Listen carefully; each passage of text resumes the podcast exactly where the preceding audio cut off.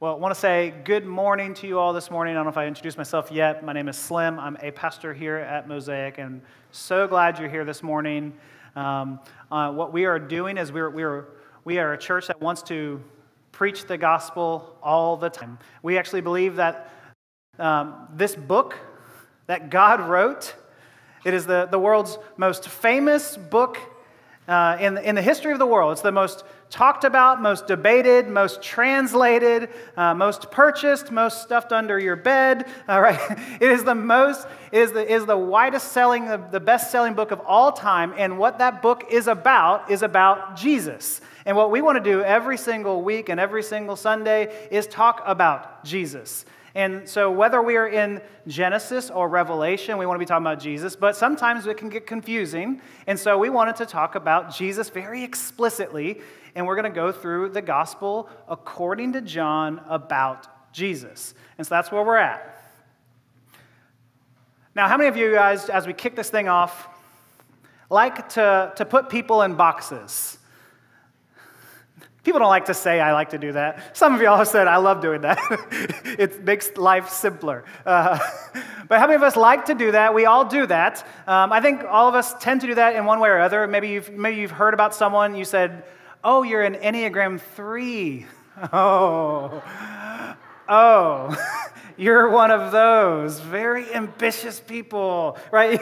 and you just boxed them in. You're one of those people right? We, we want to do this to people. Um, we, we just naturally do this. We categorize people. I was at a, a, concert a few weeks ago at Common Grounds, and I was standing here with one of you, and we were just looking at all of the different personalities that are on display at a concert.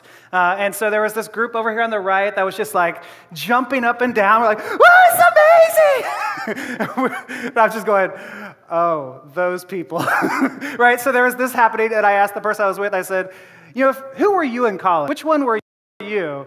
Uh, just looking amongst this. And so it wasn't that group, and they're thinking, well, was it the, the guy here who was trying to impress all of the, the opposite sex, working really hard to do that? No. Um, or, or was it the, the, the, people in the back that were just too cool for school, judging everybody? and, he, and I, I, think his answer was, I'm none of these. I think I'm like the, the guy who was just awkwardly standing there going like, I hope no one looks at me. I hope no one looks at me. we want to put people in these boxes and go, that's who you are. And I think one easy way that we do this when we put people in boxes is we, we divide people into good people and bad people, right?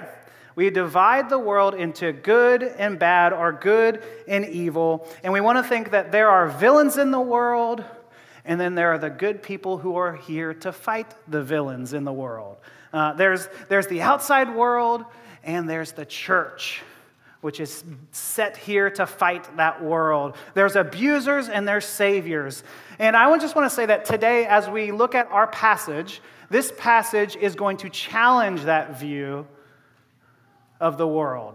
Today, we're going to look at this. The title of the sermon is Born Again, and it's this famous phrase that can stir up a lot of different questions, but here's how we're going to look at it. We're going to look at it in three ways. We're going to say, who's this for? Where's it from? And how to get it. So, who's this born again phrase for? Where is it from? And how do we get it? So, who's it for? Again, as I said, born again is this phrase that just has a lot of baggage in our culture, right? So, if you, if you think of someone who's born again, what comes to your mind?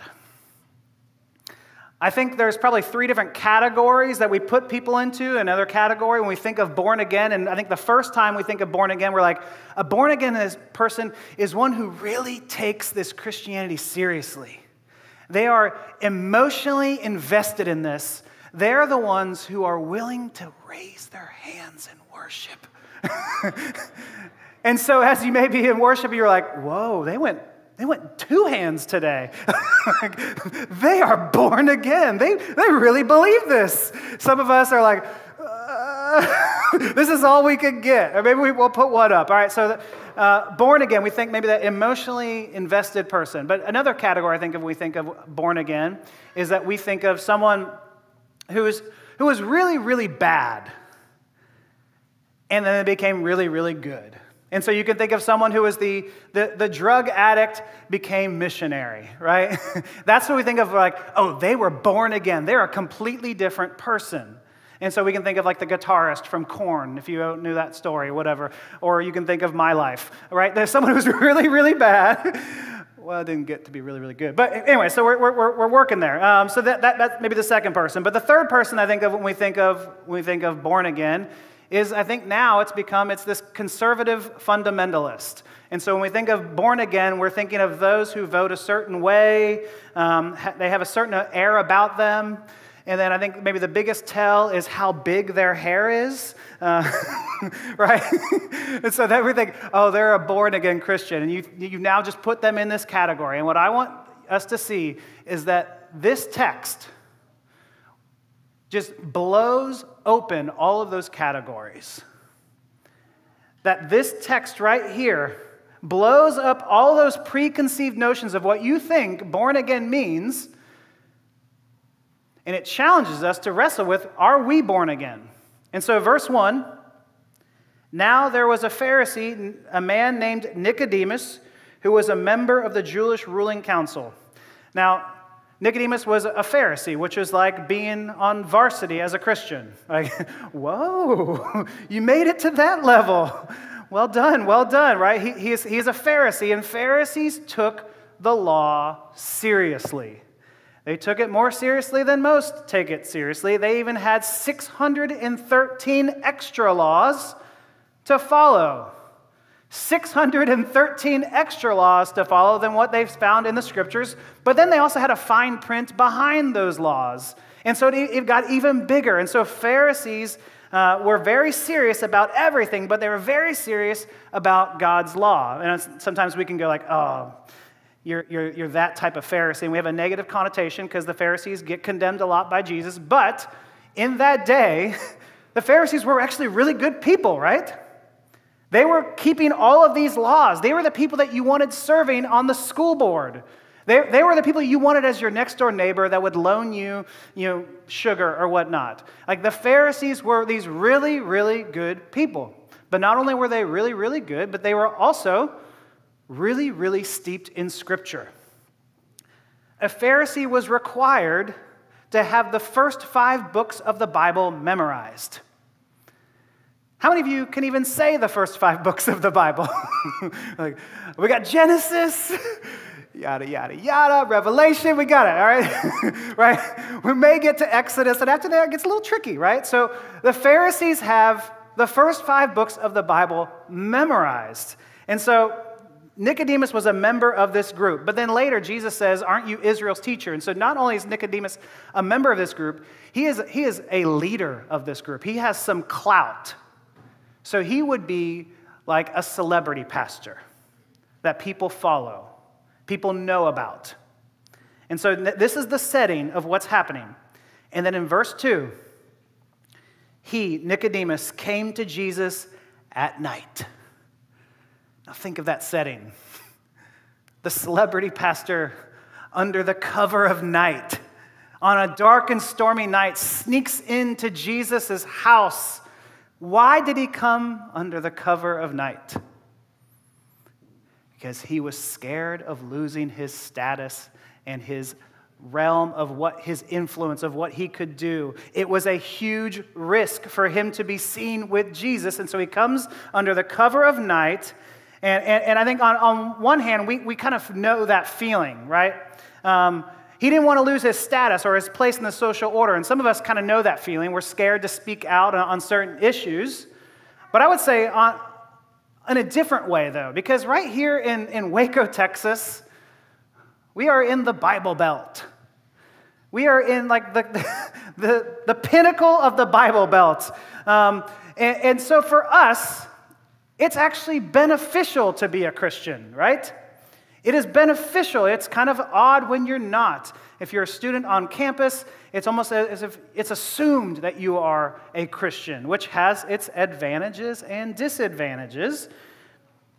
But the problem here in America, and I think in the Bible Belt in specific, happens is when the church has wed herself so much to that status, to just being assumed as being a Christian, But then what happens is when those in power start to divert from the Christian ethic, now what do we do? Do we follow those in power, or do we actually stand for what we believe is Christian morals and Christian orthodoxy? Like, or, or were we just a part of this Christian group for the status? Were we just along for the ride? Uh, do we follow Christ then? Do we follow Christ when it actually costs us? Like, do we follow Christ when, it, when we can affirm biblical orthodoxy, even if it costs us? Do we follow Christ when we want to affirm social justice, even when it costs us? We want to do, follow Christ in all of these situations. But Nicodemus and many of us come to Jesus under the cover of dark. And so he comes under the cover of dark. He comes to Jesus and he goes on in verse 2 and said, Rabbi, we know that you are a teacher who has come from God, for no one could perform the signs that you're doing if God were not with him. This is the end of his sentence. and I got to imagine Jesus is going to go, and? Notice there's no question in that verse. we know that you're, you're a teacher, you could do these amazing signs. Thank you, right? it's a question without a question, is what was what he's actually doing there. Nicodemus respectfully calls him rabbi, um, and he says, You're a teacher, perform signs. But, but what Nicodemus is saying is that you're, you're kind of peculiar. I don't really understand you, but clearly you can do these miracles, and you seem to know the scriptures well, so you're a teacher. And, and then Jesus does what he just always seems to do in the Gospel of John, which is amazing is he pulls what I'm going to call the non sequitur savior move, right? So the, the gap between verse 2 and verse 3 is just so big. For no one could perform the signs you're doing if God were not with them. Verse 3 Very truly I tell you, no one can see the kingdom of God unless they're born again. I just got to imagine it's like, Are we speaking in riddles? What is happening here? There's this, this huge chasm between verses 2 and verse 3. And so, at one level, I think Nicodemus is going, uh, okay, expound on that. But, but on the other, Nicodemus just runs with it. And, and, and he says, kind of crassly, which is the, the literal interpretation of this passage, and asks, you know, how can a, an adult go back into the womb and be born again. And so he, he kind of has that moment where he's like, Mom, I know this is going to sound crazy, but just hear me out. We're going to do a do over. right? So he goes with this crass over literalization of the statement. But what's, what's more radical is not the, the literal interpretation of this statement. What is more radical is what Jesus is saying behind the statement on the doctrine of salvation that you have to be born again to be saved. That for anyone to be saved, anyone, you have to be born again. And so when we think of new birth, again, we, we have those categories, but I think a lot of times we think it is for those moral outsiders, that new birth is for the sexually immoral, it's for the drunks, it's for the really scandalous sins. But this passage here, Jesus is telling us that Nicodemus, this upstanding, good neighbor, school board runner. Uh, he says that you, that you need to be born again. That you and, and, and the really scandalous are spiritually on equal footing. I mean, can you imagine how frustrating that might have been to Nicodemus? Like, do you ever get angry when, when someone works twice as less as you, but maybe makes twice as more as you? Does that bother you? Or maybe you're, you're, you study all night for an exam, and then the person who doesn't study at all just walks in and just does it and gets, a, gets an A. And you're going, it, it's, doesn't, it's not fair. I worked twice as hard. And do you, do you sense that bitterness rising in you for them? Why is that? Where is that bitterness coming from? What is the point of that bitterness? Similarly, Jesus tells us later that pimps and prostitutes get into the kingdom of heaven before the Pharisees. That's Slim's translation. Does it anger you to know that Jesus loves those people? just as much as he loves you. Just as much. Why? Why, is, why does that anger us? Because we want to contribute to our salvation. We want to be able to say, I did that and they didn't. And they did those things, which I would never do, and it makes us feel better that I'm not like them. And so when Jesus says that everyone has to be born again on this equal footing, you've got to imagine that that, that spurred a rise in the Pharisees. They seem so far off. They seem like the evil people, and we're the good people. We want to paint these people into these two categories of, of evil and good, and we want to say, I'm on the good side. They need Jesus. I may, need him a, I may have needed him a while ago, but now I'm good. There's a great quote by a guy named Alexander Solzhenitsyn, and he says this If only it were all so simple. If only there were evil people somewhere insidiously committing evil deeds and it were necessary only to separate them from the rest of us and destroy them. But the line dividing good and evil cuts through the heart of every human being. The line dividing good and evil cuts through the heart of every human being. Do you believe that's true? All of us are mixed bags of good and evil. There are no purely evil people. There are no purely good people. There are some people who've taken evil and just have run with it, yes. But if you can't acknowledge your own evil, you'll never be born again. Paul says, There is none righteous, no, not one. And so until we can acknowledge that we're the problem, we'll never know the solution. Until we can acknowledge that we're the problem, we will never know the solution. So you have to start there. You have to be able to admit that I am a sinner in need of a Savior. And so, okay, so everyone needs to be born again, but, but where? Where's this new birth from? Jesus goes on to say that you need to be born of water and spirit. It's this confusing passage uh, that many scholars many different commentaries debate over what that water and the Spirit is. And so, one thought is that the water is the water of baptism, that you need to be baptized, and then you have the Spirit come, uh, which I think there's some, there's some truth to that. There's a cleansing element there that I think we're going to pick up on later. But then there's the other thoughts that you just, it's the water of, it's, it's your, the water of birth. So when your water breaks, and so you've been born once, and now you need born again. So there, there's, there's some good arguments for both sides. But then Jesus goes on to say, Flesh gives birth to flesh, spirit to spirit, the wind blows wherever it pleases. And if you're confused by all of that, I think it's okay because the guy who memorized the first five books of the Bible is confused by it as well. And he says in verse 9, How can this be? and Nicodemus asked, and Jesus, showing the patience of the world's greatest small group leader, says, You are Israel's teacher. and do you not understand these things?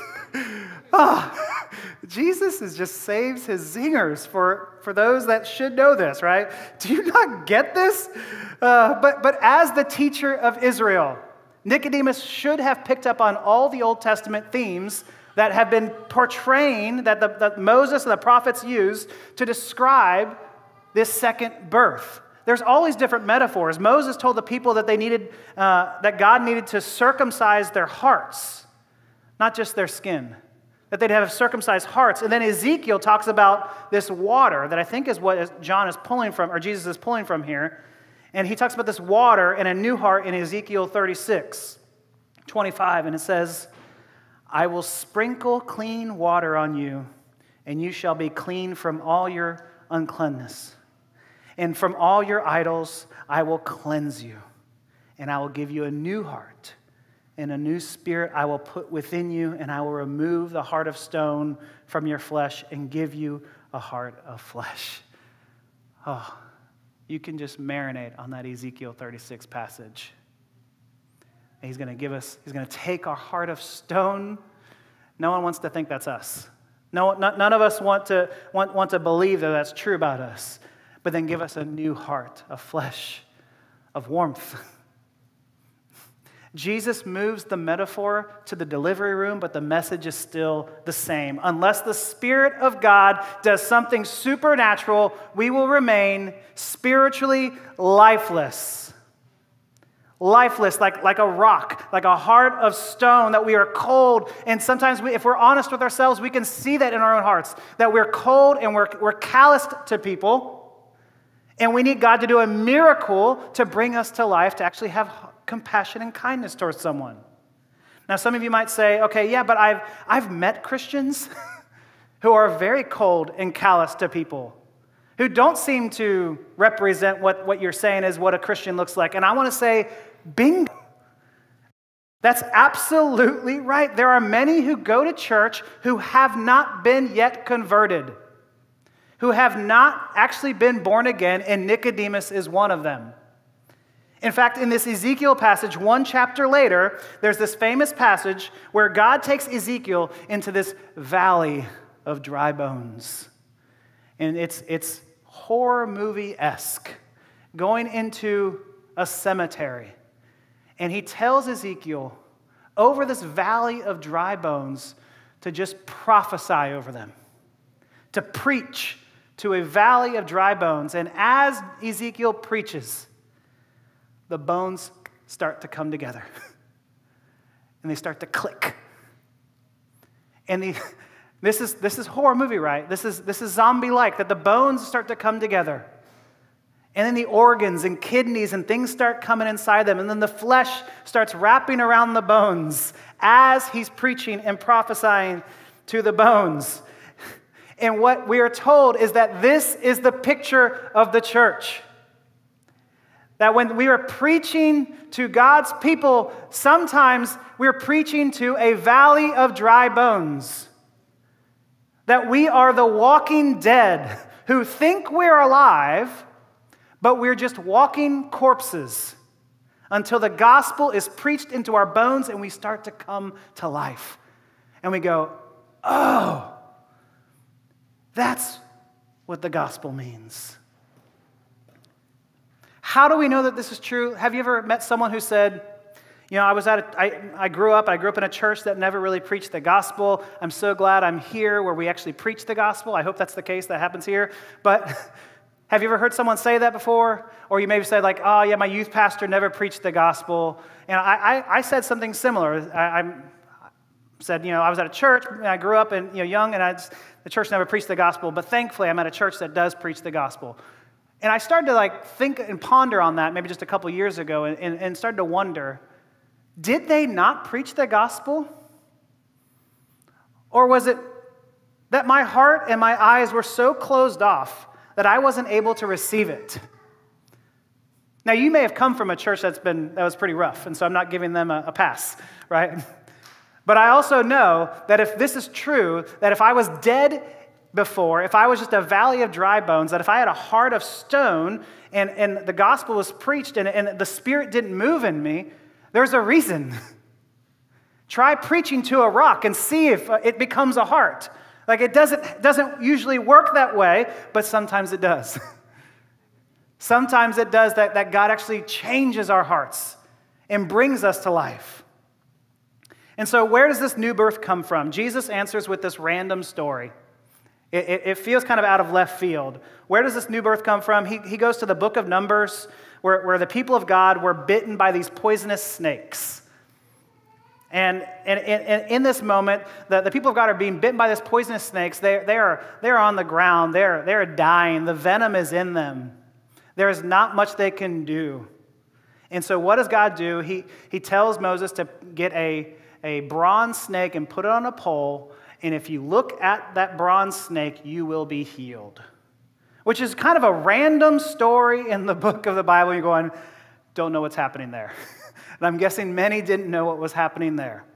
But Jesus now takes that story, that analogy, and it refers it to himself. Like the people are bitten by snakes, the poison is in them, and without divine intervention, they will die. The snakes in the camp are from the Lord. He sends them on account of their rebellion and their grumbling. So God sent the snakes, He sent the curse on them. But then the means that God uses to rescue the people, he puts that same curse up on a pole. And so all they have to do is to look, to look at that curse on a pole. All they have to do to be saved is to look at the provision that God gave them on a pole. And so in verse 14 of our passage here today, Jesus says, Just as Moses lifted up the snake in the wilderness, so the Son of Man must be lifted up, that everyone who believes may have eternal life in him. And it's not just eternal life as in quantity, it's quality, that they will have eternal life. They will have life to its fullest. And as wild as it might sound, that Jesus is now in the place of the snake as the source of healing, as the source of rescue, but also Jesus is in the place of the snake where the snake is, is, is representative of the curse. The curse is up on the pole. And this is what is so shocking the snake is evil. The snakes were killing people. The snake on the pole is a picture of the curse of the curse, that God was executing that curse. And so it was with Jesus. When Jesus is hung on the cross, we're told that Jesus becomes the curse for us. That Jesus becomes our sin. And that when we look on that curse, that cursed one, we get saved. That when we look at Jesus, he takes all the venom and all the poison of sin into himself. And when he dies on the cross, he lets us free. And all we have to do is look. I think it is sheer lunacy to think that we can earn our own salvation that we say, I'll do what Jesus just did right there. I'll take all the venom of that poison of that sin. I'll earn my way out of this.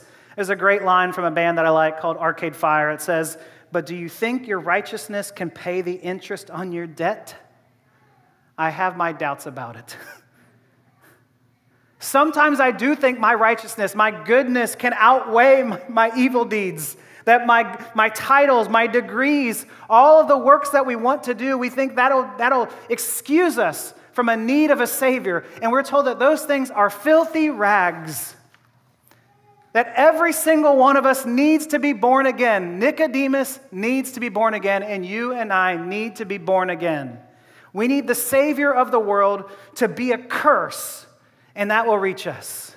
And so, no, we don't need a teacher or a rabbi, we need a savior. But here's the good news, and, and I want you to hear me. If you miss anything else in the sermon, but you get this, I hope you get this. Listen to this. No matter how good you are, you need a savior. But no matter how messed up you are, you can be saved. No matter how good you are, you need to be born again, but no matter how messed up you are, you can be born again. There is no, there's nothing that's going to stop you from being born again because we all equally need that salvation. We all can equally look to that cross. And so, my question that I've been building up to this morning is Have you been born again? Have you been born again? Going to church doesn't make you a Christian, doesn't just, you're going to church doesn't make you a Christian more than going to a bank makes you a millionaire, right? Like it doesn't, doesn't work that way. I, I'm not asking you if you believe in God because even demons believe in God, and even demons have a respect for God. I'm asking you, have you been born again? And if you're saying, I don't know, but I want to, how? How can I be born again? And that's the final question here how to get it. And over the years, I've heard people, um, over the years, I've heard people tell me in, in certain circles, man, I've, I've got the bug. And do you know what they mean when they say I've got the bug? when they're around all these babies and they get the bug. And maybe it's parents who have already had kids and they're going, ah, I got the itch, I got the bug, I kind of want another baby. There's this, there's this desire. I, I hear from parents who saying, I want to get pregnant again, I want to get pregnant again. But you know what I've never heard? I've never heard a baby say, Man, I really wish my parents would conceive me.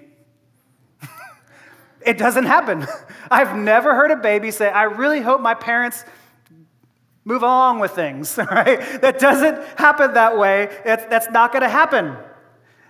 What we are saying here is that these things don't just happen. How does a dead person come to life? Is it hard work? You tell a dead person, come to life. Absolutely not. Can you tell, a, can you tell a, have, a, have a baby just beg parents to, to, to make them? No, it doesn't work that way. I think a similar way to think about it is this. Have, you know your taste buds change like every seven years or so, like that?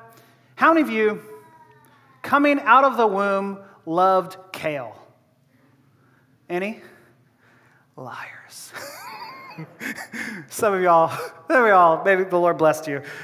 But most of us coming out of the womb, we don't love kale. It takes a miracle of the Lord to love kale. And some of that, the Lord has worked a miracle in you. He's still working on me. but none of us can go, Lord, I just really want to change my taste buds, and so I'm going to do it. I'm going to start working to make my taste buds change. You can't do that. You can't force yourself to start liking different things. The Lord has to do these things for you. The same is true about being born again. And so, like, how can we get it? What can we do? Technically, there is nothing you can do to be born again. It has to happen to you. God has to intervene for you. It's why he says else here that the, the wind blows wherever it goes, meaning that you don't really know how this is going to work. We don't understand how the wind blows. Meteorologists are wrong quite a bit. We don't understand the wind, we don't understand how God works, but he works. He gives people new eyes and new hearts and new ears. But again, how? How do I get saved? How do I get born again? And yes, we want to affirm God's work and sovereignty in this. But also, when Jesus comes out of the wilderness, the first thing he says is repent and believe and be baptized. Like he comes out and he says, You want to be saved? Here's what it is it's repent and believe. And I think when we think of the word repent, that also has a lot of connotations, a lot of baggage with it. And yes, it means to turn away from something, it means to, to quit with that sin and turning away from it. But I think what we we miss out when we think of the word repent is that we're missing out on what you're turning away from and what you're turning to.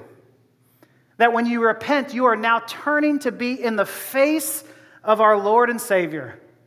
That repentance isn't just stopping something. Have you ever tried to just quit cold turkey on whatever that sin is for you? It becomes very difficult. But it's, it's, it's repenting from that and getting in the face of the Lord is where the magic happens. It's where God works. It's like if you were in a relationship and you're in a conflict, and maybe you were contributing to that conflict, and you said, okay, I'm just going to stop doing the X, Y, and Z. I'm just going to stop talking bad about them, whatever it may be. Okay, that's part of it. But now, to, for, to restore the relationship, you go face to face with the person. And so, repentance is not just stopping something, it is restoring a relationship. If we think back to that snake analogy, the venom that, that, that, represents sin, the venom that is, that is in the body, that is killing the people, our sin is in our soul, it's killing our soul. And Moses was told to put the bronze serpent on the pole, and all they had to do was to look. And so, yes, it's 100% God's work. But still, God tells you to look. He still tells you to look at Jesus on the cross, which is an act of repentance. And in that day, some were so sick, they couldn't, he didn't say, come and crawl and touch the pole. He just says, look at the pole. There's the story of Charles Spurgeon's conversion how he became a Christian. Before he, Spurgeon was, is, was this great preacher. Um, he became a Christian when he was a teenager. And when he was a teenager, there was this, he was wanting to go to church and he was, he was on his way out to church, but there was this massive snowstorm that hits his town. And so he was wanting to go to his church, but the massive snowstorm was, was beating down so hard that he had to turn down an alley and, and came into this small little Methodist church. And the storm was so bad that there was only like a dozen people in the church at the time. And apparently, the snowstorm was so bad that even the pastor, the preacher, couldn't make it to church that morning to preach the sermon. And so they had a shoe salesman or a shoemaker uh, come up and preach that week. So, sermon, so Spurgeon is in, this, is in this church, and the shoemaker's text for his sermon is Isaiah 45 22. And he says, Look unto me, and be ye saved, all the ends of the earth. And that shoemaker says, You just have to look. You don't have to lift a finger. You don't have to be able to earn a thousand pounds a year. You just have to look. Anyone can look. Look, look to me. We in the world want to look anywhere but Christ. We want to look at our jobs or our relationships or look at sex or anything but Christ. And Christ is sweating on the cross, died, buried, and he says, Look to me, is what the preacher told him. And then, Spurgeon says, and then the preacher looks directly at him. Remember, there's only a dozen people in the church, and says, Young man, you look very miserable. and Spurgeon says, I had not been accustomed to having remarks made from the pulpit on my personal appearance before. and he says, however, it was a good blow. It struck right home. And he continued, and you will, the pastor, pastor continued, and you will always be miserable. Miserable in this life and miserable in death if you don't obey my text. But if you obey now, at this moment, you will be saved. He said at that moment, he was ready to do anything for him.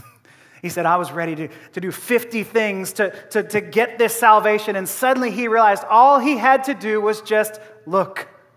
And repentance is just turning and looking to Jesus. That's all it is. To look on him and be saved. That's all it is, but it's all it is. it's impossible for us. It's so simple, but so impossible without the Lord breathing life into you. And so I'm begging you to listen to the Lord's call this morning. Look to Him, look to the cross and be saved. To be born again. Maybe you've never been born again. Look to Him and be saved. Put your trust in Him. And that's where we go repent, but also believe. And believe is not just mere affirmation, it is putting your hope in Him. So when rock climbers are, are rappelling down a mountain, they put their hope in these anchors that are keeping them locked into this mountain. That's what it is to put your hope into something, is to put your full weight into it. And so repent, but then believe. Put your full weight and hope into Jesus. Lean into that anchor. Lean into the anchor that is this text. This is a beautiful text, and it's an anchor for you and for your life. But let me end with this. This is this passage here that, that is building up to John 3.16, which is the world's most famous passage. There's a reason it gets memorized.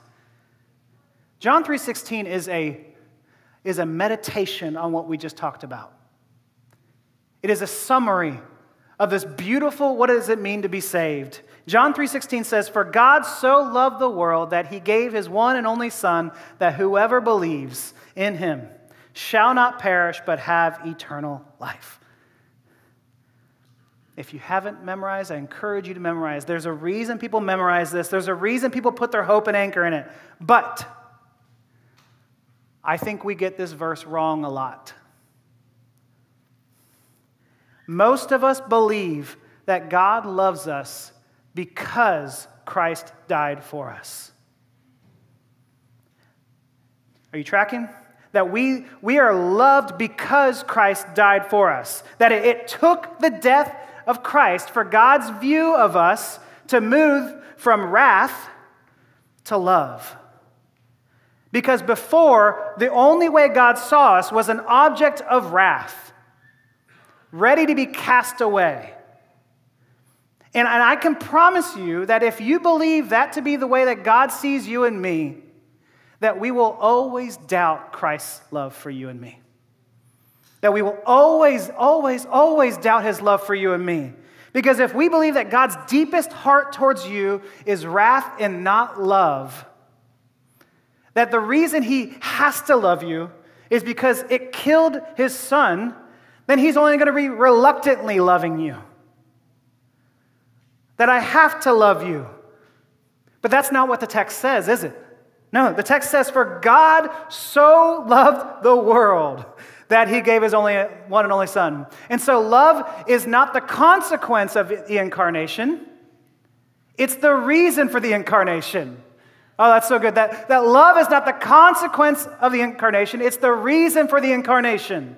It's the love of God that motivated him to send his one and only Son. It was love that Jesus came into the world, not to judge it, but to save it. And so, God's deepest heart towards you and me, towards Nicodemus, towards anyone else, is not condemnation, but it is love. He expounds on that in verses 17 and forward that God loves the cosmos in this way the world, the cosmos, all things, all people without qualification, no matter who you are. He, his deepest way to relate to you is with love. So, no matter who you are, what you, you've been through, what your life has been like, whether you identify more like the prostitutes or whether you identify more like Nicodemus, his deepest affection towards you is love. Later in this book, Nicodemus does something that gives us little hints that maybe God did a miracle in his heart. Nicodemus asks for the body of Christ after he was dead, dead to dress him, which, and his position could have just caused a huge uproar, a huge stir. So, at great social cost, now it's not proof that, that Nicodemus was converted, but it's something. It's something. And so I just want to say no matter who you are, whether you're upstanding citizen or social outcast, you need to be born again. But no matter who you are, you can be born again. You can. And so I just say, anchor your life in His love, anchor your life in this verse and the love of Christ, and turn your hearts to Him and go before His face and be born again. Let's pray.